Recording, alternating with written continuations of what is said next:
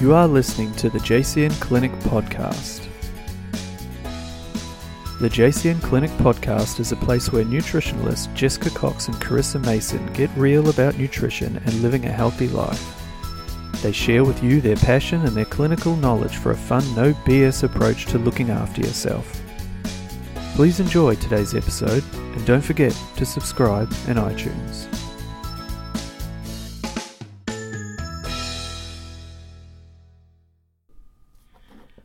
Welcome to the JCN podcast. I'm Jessica Cox. And I'm Carissa Mason. um, so today we're going to be talking about all things IBS. So obviously, Jess and I at the clinic here predominantly um, deal with digestive issues. So that's, I guess, what we see a lot of. But yeah, so we'll talk about that, um, the symptoms that are, are associated, the difference between IBS and IBD. So for people who don't know, IBS, Yeah, irritable sure. bowel syndrome, um, irrit- um, inflammatory bowel disease. So two Yeah. very different areas, but both obviously relating to the GI tract. Yeah. Fabulous. So should we start with dive on in? Go on in, Jess? please tell us what IBS is in your own words. It's such an interesting one because I think when you and I hear the word IBS, we often, or I guess the acronym IBS, we're mm. often like, okay, right, it's, as you said, very much an umbrella. So, irritable bowel syndrome is obviously what it stands for, but in our terms, it's often about, okay, why is that bowel irritated? So, Yeah, from definitely. I guess, a diagnostic point of view, irritable bowel, there's a collection of symptoms that will be looked at by a gastroenterologist or even a GP. Alternating bowel habits within you know a mm. certain time frame, experiencing diarrhea, constipation, etc.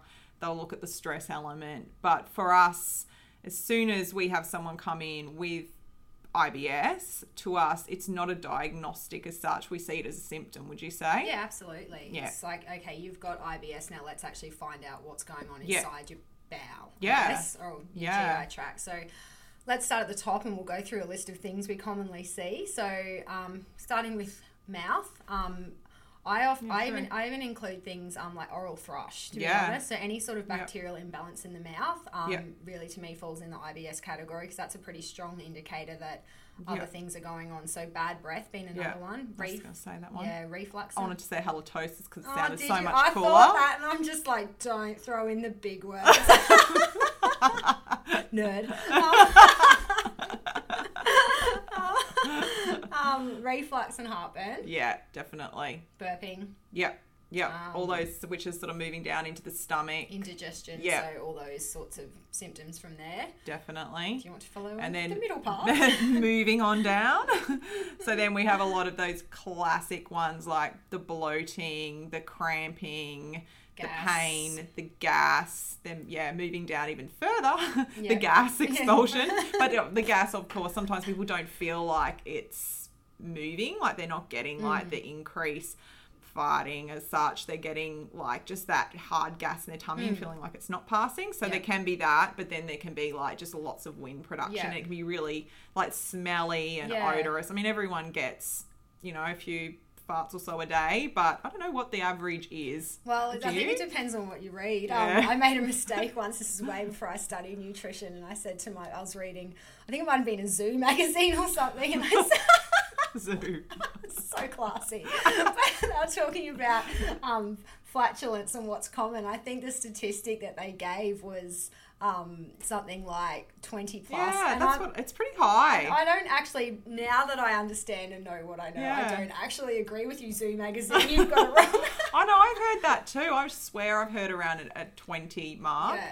And I'll, then you hear it and you're like, hmm, you just instantly think, okay, when I get up in the morning, in the shower, like throughout the day, you know, little sneaky Yeah. ones walking around. Yeah, that's a lot of farting. I think, like, I honestly do. And I think the worst, I think what that gave um, my partner permission was, well, this is healthy. And now in retrospect, I'm like, I actually don't think it should be that much. But anyway, No. so Yeah. I do ask a lot of my clients, though, I guess the difference. Um, is it just wind or is there Yes. a smell associated Yes. Because I think that can be quite indicative of two Yeah. different types Yeah, of things. really on. odorous and um yeah, and even like people say, well, look, we're talking about the gut, so get ready, people. But it. like hot as well, like they'll Yeah. they'll feel like it's really um, Like literally yeah, like burning, Yeah. Mm. yeah. and quite acidic as such. Which then brings us to the bowels themselves. So other signs there is, is that classic alternating bowels Mm. with diarrhea, constipation, but. Again, for us, like if there's ongoing diarrhea without constipation, or if there's constipation without diarrhea, diarrhea. it's still a bowel concern. There's still something irritating in Yeah. um, sort of inverted commas the bowel. Yeah, and I suppose even while we're on that topic, I know I've had um, clients that maybe not many other IBS symptoms or Mm. things going on, but it's normal for them not to have a bowel motion for three to four, sometimes even longer. Mm. Yeah. Um, can I just say that's not normal? no, exactly. that one as well. Exactly. So, any other symptoms we've sort of missed? Gurgling, bowel hyperactivity is another yes. one. So, yeah. Grinding, and Yeah, lots of noise. all those sorts of Yeah, things. for um, sure. That's definitely something that you shouldn't be And hearing. look, I think stress as well. Like, you, obviously, stress. stress is tied in with IBS, but I usually find in most cases that the stress is exacerbating the underlying problem. Yeah, sometimes it can just be stress induced. Like I'm sure you've seen that and I've Hmm. seen that. And we're constantly questioning that with some of Yeah. our clients. But I think stress generally is like an exacerbator. yeah, definitely. Yeah. yeah, like there's something going on.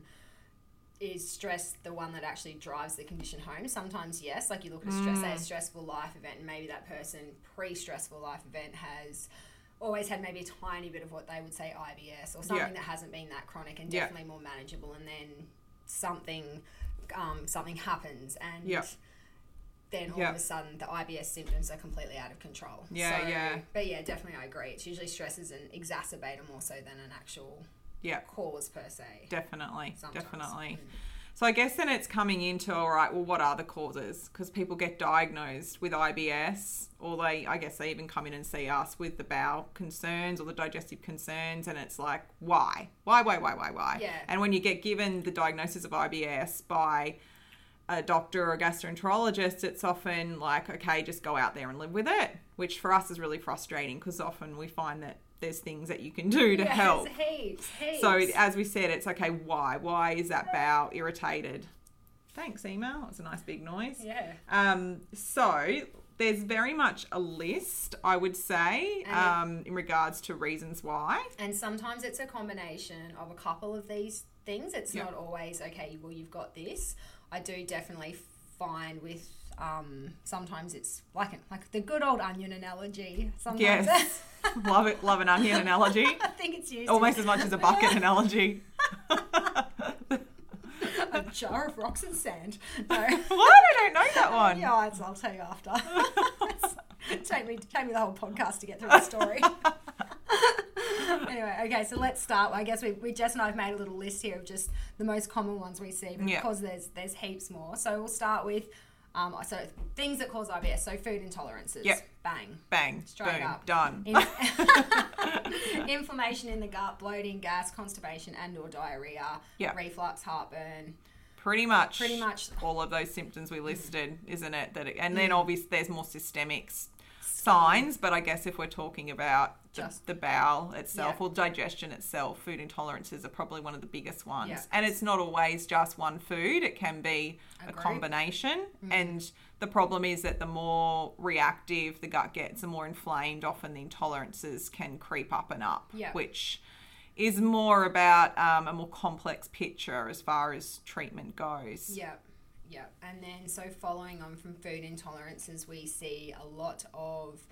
Um, so microbial imbalances, I suppose, is a little sub umbrella under Mm-hmm. Yep. the IBS umbrella, and then we can break them off. So we've obviously got um, yeast imbalances and Yep. fungal imbalances, Mhm. um, intestinal bowel, large intestinal bowel overgrowth, or Yep. dysbiosis, any, any Yep. all those style things. Yeah, and just on a sub note there, um, I heard the term the other day, which I thought was awesome insufficiency dysbiosis. Oh, And I'm like, oh, I love it. I'm stealing it. In Oh. regards to, with, I guess, the testing that we use and seeing results where you there's not actually an overgrowth of bacteria, but you're having very much an undergrowth. Ah, So- I, actually, I think, yeah, I just didn't hear that, but I was Yeah. listening to another a podcast where they were talking about that as well. Yeah. like, yeah, well, that's just makes so much sense as well. Yeah, exactly. So if you've got that underlying imbalance Hmm. in regards to like not enough of the right bacteria, then like that's you know dysbiotic as, As such. well, yeah. Yeah, which I thought was kind of cool. Very cool. Yeah. Um. So, what do we say? And we said then small in small intestinal bacterial Yep. overgrowth. And you miss parasites Oh, as par- well. Yeah. Don't forget the parasites. parasites. yeah. um, yeah, so we've got parasites, mi- any sort of microbial imbalance, so bacterial, Yeah. fungal, over or undergrowth. yeah.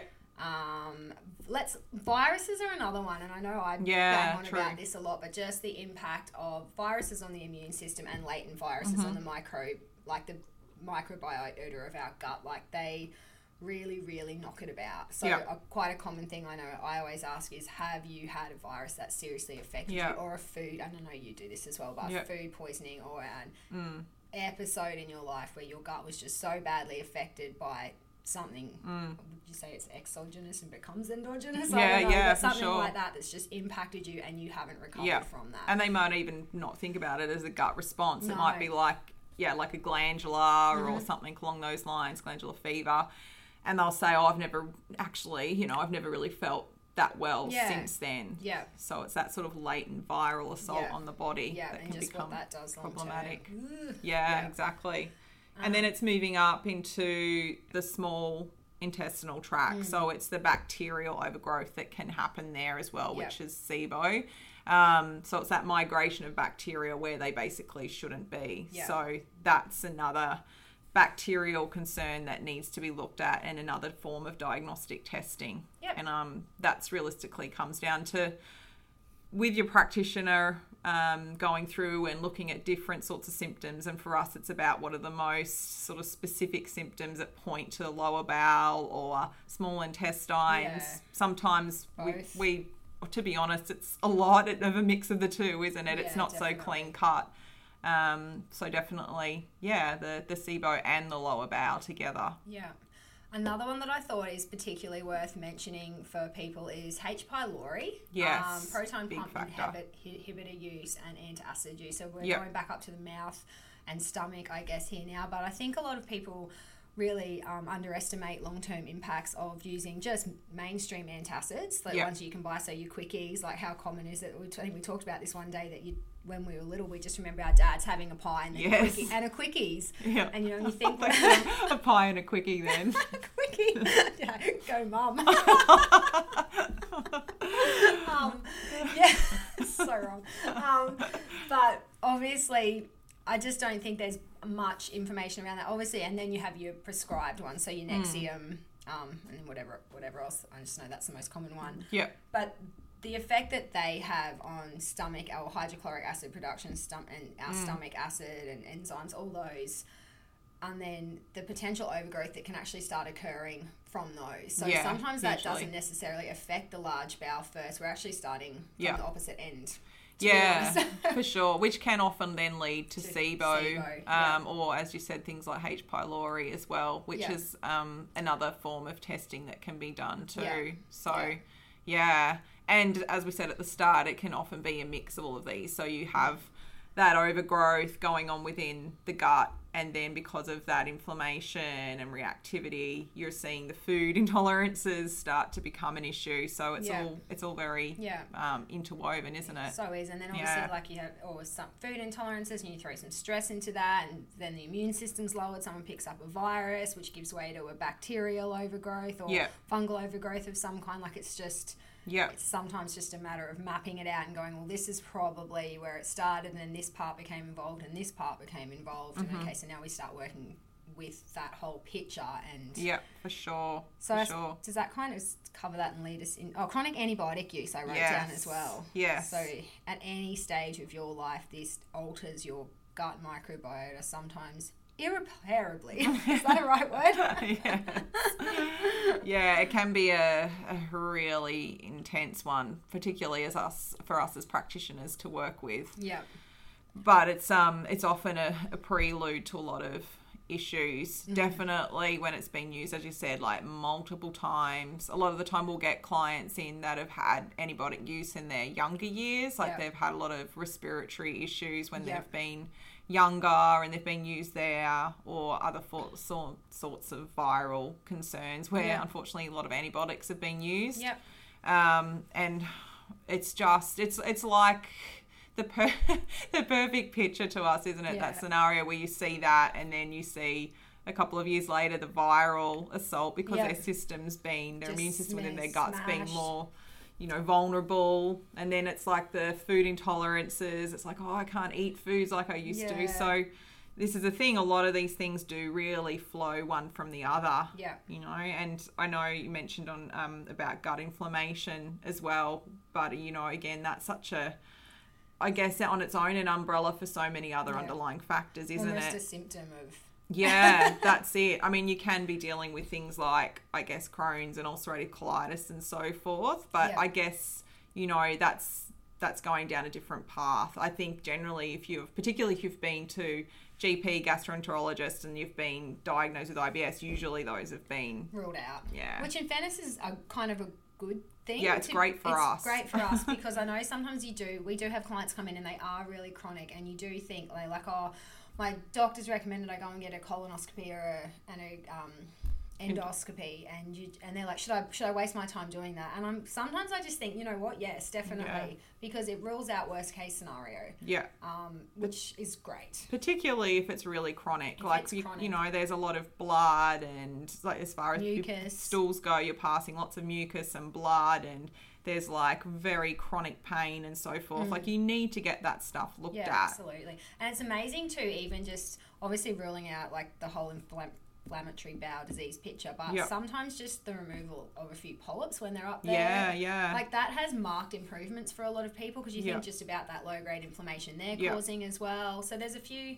There's Yep. definitely plus side, or there's obviously plus sides to yeah. ruling out. Yeah, that, and gallbladder and pancreas, like making sure those other organs are functioning properly. I think sometimes people kind of disregard that maybe signs of different sorts of pain and think Yeah. that it's just, you know, oh, it's just some bloating or it's just some Yeah. cramping from some food I ate. And, you know, often there can be other issues going on Mm. Yeah. there. So I think as much as we're, we're about like getting in and treating the cause and doing what we do with rebuilding the gut, you have to be also mindful. very mindful and go in with your eyes open, whether you're a practitioner or whether you're actually the person experiencing the problems. Like, don't Yeah. sort of shut off completely from that type of medicine that is Yeah. important to just make sure there's nothing Yeah. going on, like, as from a function point of view. Absolutely. Yeah. Yeah. Cool. So, um, what can be done? Ooh, where do we start? Mm-hmm. Um, testing? Let's talk about it. yeah, testing's probably one of the biggest tools for us. So we would start with doing a good thorough case taking and finding out what we think are the most important areas for testing Yeah. because you can you can go crazy with testing and spend a lot of cash. So Yeah. basically you want to start where it's the most appropriate spot for Yeah. most people. Yeah, most relevant based on, I guess, what they've the clients have told us. Yeah. Sometimes testing's not always necessary. Sometimes you can people come in and they're like, I want to get testing done, and it's just like, well, to be honest, at this stage, I don't know how necessary it is. Let's Yeah. try this for a month or try that for a month. Like, obviously, if it's just for their own personal, you know, knowledge, then Yeah. there's nothing wrong with that. Like, obviously, by all means, go for it. But if it's a monetary thing, and sometimes there's a lot of other avenues we can do before testing. Yeah, I agree. But then sometimes testing straight up is the best Yeah. way to go as well. And as for us as practitioners, often someone will walk in and it's just plain as day what the Yeah. issue is. Like we really don't see the need to drop three hundred dollars on a test or Yeah. five hundred dollars on a test when it's away. obvious that we can make certain changes and we'll probably see the benefits. Yeah, So absolutely. um, often first off well I, I think even with that question whether there's testing involved or not because there's a lay time and waiting for results we always change their diet straight up Yeah. well we tell them to change their diet after the test Yeah, to be yeah, honest yeah. as soon as you've collect- collected your specimens this is what you're doing let's Yeah. get you started Yeah. so generally there would be those dietary changes which Yeah. for us are about an anti-inflammatory diet Yeah. and Look, that depends on again on the person, doesn't it? I know we've talked previously about things like gluten and so forth. So, you know, there might be some things we'd pull out of the diet um, and also some foods we'd include to really ensure that their gastrointestinal tract is just having beautiful, nourishing um, nutrients for Yep. reducing that inflammatory response. Yep. So there would be that, and then we may use supplements while we're even waiting on test Yeah. results. So we might do a little bit of an inflammatory soothing work, um, just to sort of prime the Prime gut, the ready. gut, build him, build him up, That's get it. him ready. But um, as you were saying, sometimes it is a matter of just doing, yeah, the dietary changes and a particular type of supplement regime. Yeah. Sometimes not even supplements; it might And just be diet. I think yeah, it is. Mm. Like I know even some clients, depending on it, dep- depends on what they've been through as well before Mm. they walk through our door. Like I know, obviously we've talked about this before, but we you do have the clients that have seen nutritionists, naturopaths, Mm. specialists, GPs, and they've spent a bucket load already, Yeah. and they've been given every supplement under the sun, and yeah, you know. So sometimes it's just about okay, well.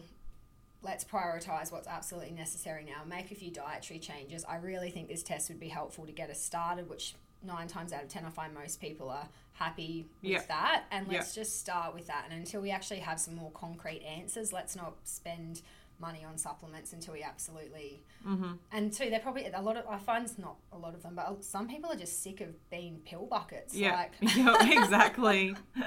you know, It's like, so true. it just gets to the stage where it's start. You can see in some people it's worn them down, Yeah, like yeah. physically and mentally. They're just kind of done. Yeah, yeah. And if you've been doing that and following that route for so long Yeah, or a certain amount of time, then obviously something's not working. So Yeah.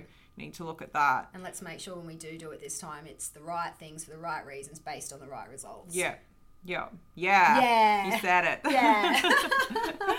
so yeah, we will. It's it's very much a combination, isn't it, of the right diet for you that's been really bio individualized to suit whatever needs are there. It's about potential supplementation depending on test results or um, and or just symptoms, Symptoms. Yep. that need to be addressed. Um, and then with the testing itself, of course, as we mentioned earlier, it might be the stool testing, it might be SIBO testing, it might be food intolerance testing, Gluten sensitivity be testing. exactly. it might be sending you to your GP to get, which is often the case too, just an array of all of your general bloods done. Yep. Um, there's a whole lot of tests that we'll do, but and, and I guess again for us, even though we're very careful with testing and not just being willy nilly about it. We also want to get to the core of the issue as quickly and as effectively as we can for people. Mm. Yep. So, you know, take the guesswork out of it. Um, and I think definitely for us, the stool testing is probably the one that we often come back yeah. to Yeah. for that reason because it's just like they've opened up your gut and just allowed us to look in and we're just like fabulous Now now, I can see Yeah. yeah. Now I know. now I can see a large bowel anyway. exactly so i think really yeah they would be the major ways we would go about the treatment process for Yeah. ibs have i left anything out or No, have we Yeah, no, we've talked about um, yeah, individualizing the diets, supplements. Yep. Um, I think it's important too to check in. Like, obviously, we do try and keep our clients to a three to four week Mhm. follow up. Yeah. Um, I know sometimes that does get blown out, and I find that's sort of when we people go off the deep end a little bit. yeah Like even if you feel like you're going well with your treatment, it is important to come in and check in with us every three to four weeks until you got the education and the knowledge base behind you to really be able to identify your own symptoms and how to mm-hmm. deal with them and how to treat with them, which ultimately is what we want for our clients. We yes yeah, we want to hold your hand until you're ready to fly the coop and Yes, exactly. come back in and check in with us or if something else happens then we deal with that as it happens. But yeah yeah, obviously seeing it through to the end is really important and understanding that it's not a Yeah. magic pill, here you go, you fix, fixed, there, Yeah. good, goodbye IBS. It's learning about your gut, how your gut works, what's going on with your gut, what's got you to this stage, yeah how to now treat it, manage it, get it better, and manage any potential flare ups or Yeah. anything that happens in the future. So it is it is a bit of a process, but it's a, a good one and an exciting one, I think. Mm-hmm. Um, I think that's really important, really, really important Yeah. process because, you know, we talk about those initial appointments and the treatment and so forth around that, but it's it's an ongoing process. And yes, that acute stage is something that we deal with relatively quickly for most people and get you feeling well. Yeah. But it's also about maintaining that and it's Yeah. about the education that you get with that process. Like if you don't know how to look after yourself long term and the right foods for you and And triggers. yeah, and what to do. Like, you know, you go out there into just the big wide world Yeah. and there's stress, there's getting sick, you know, you travel, you pick up a bug, you Yeah. Get a virus. You get a dose of food poisoning. Yes. Like there's so many things that are out Yeah. of That's what I said to a lot of my clients. There's so many things you can't control that will impact your gut. Yeah, So the more you know about your gut, how it functions, what its weaknesses are, like Yeah. if you know you're a stress head Yeah. and stress is your trigger, then when you for unforeseen circumstances end up in a very stressful situation, whether it be a relationship breakdown, job, stressful job, death of a family member, all these things, Mm-hmm. your gut is going to be the thing that struggles, and you need to have that knowledge base and that understanding of your gut and how to look after it at that time when it's Yeah. most crucial. And I guess that's something we really like to people Oh, to go so away true. with like and, and and it's an ongoing thing like we're Yeah. you and I are still looking after Yeah. we will be till the day we die yes, exactly. you know and it is and there are things like obviously yeah, we'll talk about that now Facebook live today but there are things that are out of your control sometimes Yeah. with your gut and it is about then getting back on, into it looking after it retesting sometimes that's Mm. Yes. necessary and going okay well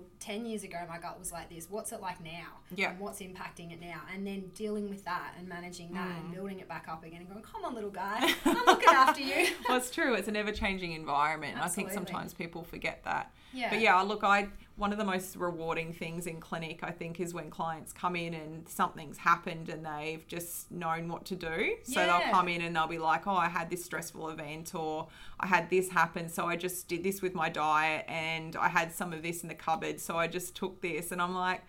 You're awesome. Yeah. Like honestly, you're so, and that's Little great. proteges. Yeah, and that's that's the most fantastic piece of information to get from your clients. Yeah. Like you want that then that I think that's what drives us with things like IBS too is that we really want people to be able to get to a point where yeah they, they don't much. really yeah you don't really need that support anymore but also you don't really feel like you have to wear the IBS hat yeah as well Yeah. like you're kind of just like well this is my gut and this is what's good for me may not be good for the next person absolutely not um, but I just know what I need to do, and that's Yeah. my life. And see you later, IBS. Yeah, and because let's be honest, like i in the perfect world, we could all eat everything we wanted whenever Yeah. we wanted, deal with stress, do it. But we're not designed that way. Every we all have our our breaking points, our triggers, our weaknesses. Like Yep. you and I both know mostly what ours are. So and we mm-hmm. look you look after yourself accordingly, Yeah, and you make that decision for yourself and your own health. Yeah. I think that's important too. Like definitely. yeah, pretty passionate about that one. Yes. so I think that's pretty much everything that we've covered. Yep. Is there anything else that you wanted to tell our lovely listeners? I don't think so. No? IBS over and out. yes. As always, if you have any questions or comments, just let us know. Mm-hmm. Just leave a comment here, or even pop over to our social media feeds. And if you've got any suggestions for topics you'd like us to talk about, we'd Yes. love to hear Yes, them. Throw them at us. We can talk about anything. Yes. but um, for now, um, see you later and Talk chat you next time. Okay, bye. Bye.